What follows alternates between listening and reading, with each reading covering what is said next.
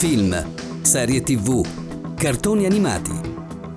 Da piccoli ci hanno fatto viaggiare tra stelle, galassie e mondi lontani. Da grandi li ricordiamo con nostalgia e qualche domanda.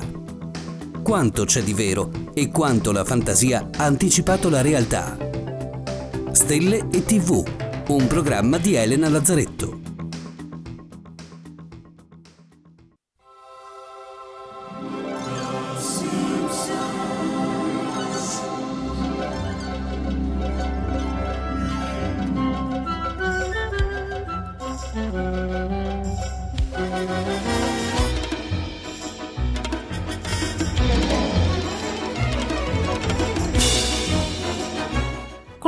Puntata di oggi parliamo di scienza e in particolare di buchi neri, restando in famiglia, seduti comodi in divano, davanti alla tv. Siamo in compagnia della famiglia Simpson e di uno dei loro tanti sconclusionati incontri con la scienza. Nel mini episodio di cui vi parlo oggi, appartiene alla categoria di episodi speciali che in Italia va sotto il nome di La paura fa 90, il protagonista è un piccolo buco nero. Da dove arriva? Nella cittadina di Springfield è stato inaugurato un acceleratore di particelle, ovvero un supercollisore subatomico. Benvenuti alla grande inaugurazione del nostro come si chiama che abbiamo costruito grazie alle pressioni di Lisa Simpson al posto di un nuovo stadio per il baseball. Almeno la bandierina vale Il ancora. professor Frink ora azionerà un interruttore il quale risponderà ad alcune impenetrabili domande di fisica subatomica oppure, se fosse, distruggerà l'universo. Che inizialmente però non sembra in grado di dare risultati. Oh, gran Dio particella! Che c'è, professore? Racconterete ai vostri nipoti che c'eravate quando l'umanità ha appreso che questo acceleratore è troppo piccolo per dirci che che sia di importante. Grazie tante, Lisa. Quei soldi si potevano usare per una guerra. All'insaputa di tutti, però, il generatore qualcosa ha prodotto, ovvero un piccolissimo buco nero.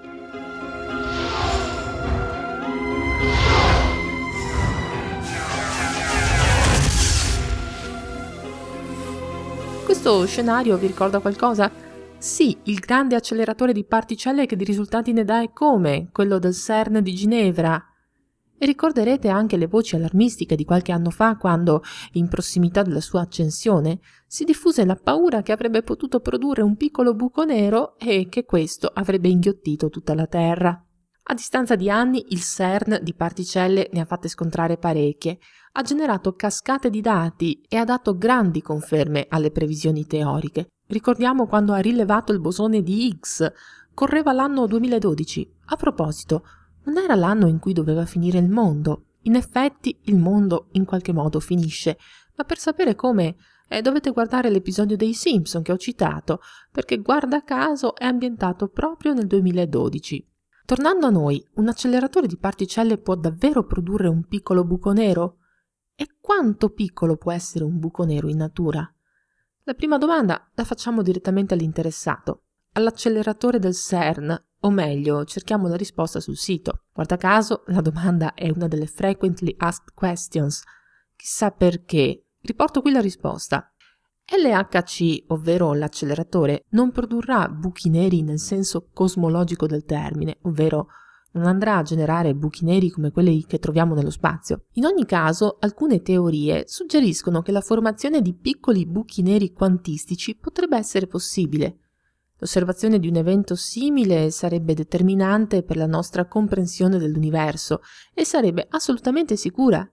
Questo perché, anche se si formassero, essi si disintegrerebbero immediatamente, non avrebbero il tempo di cominciare ad attirare materia, provocando poi effetti macroscopici. Le cose invece vanno diversamente nel mondo dei Simpson, dove il buco nero viene nascosto nella cantina di Homer.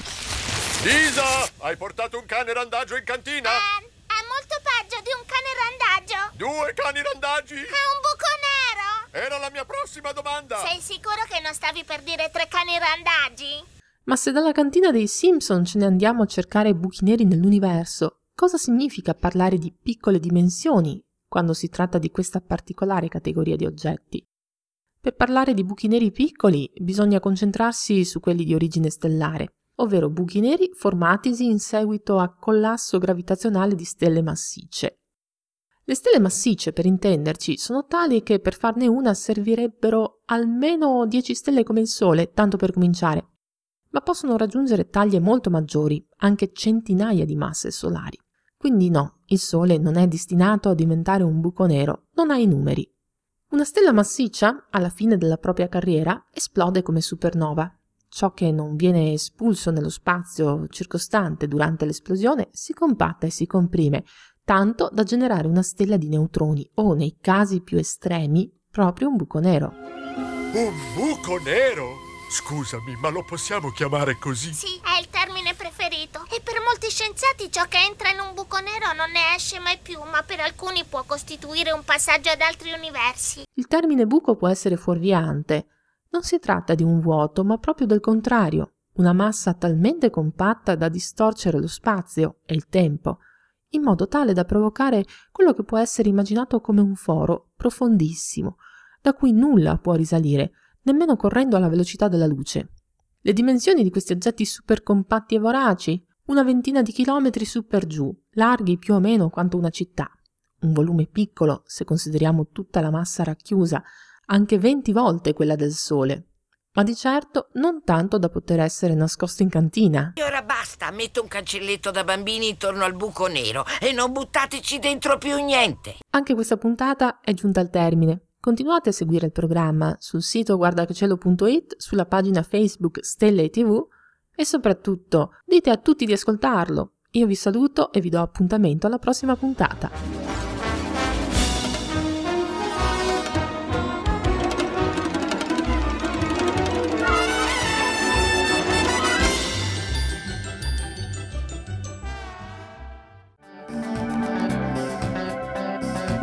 Avete ascoltato Stelle e TV, un programma di Elena Lazzaretto.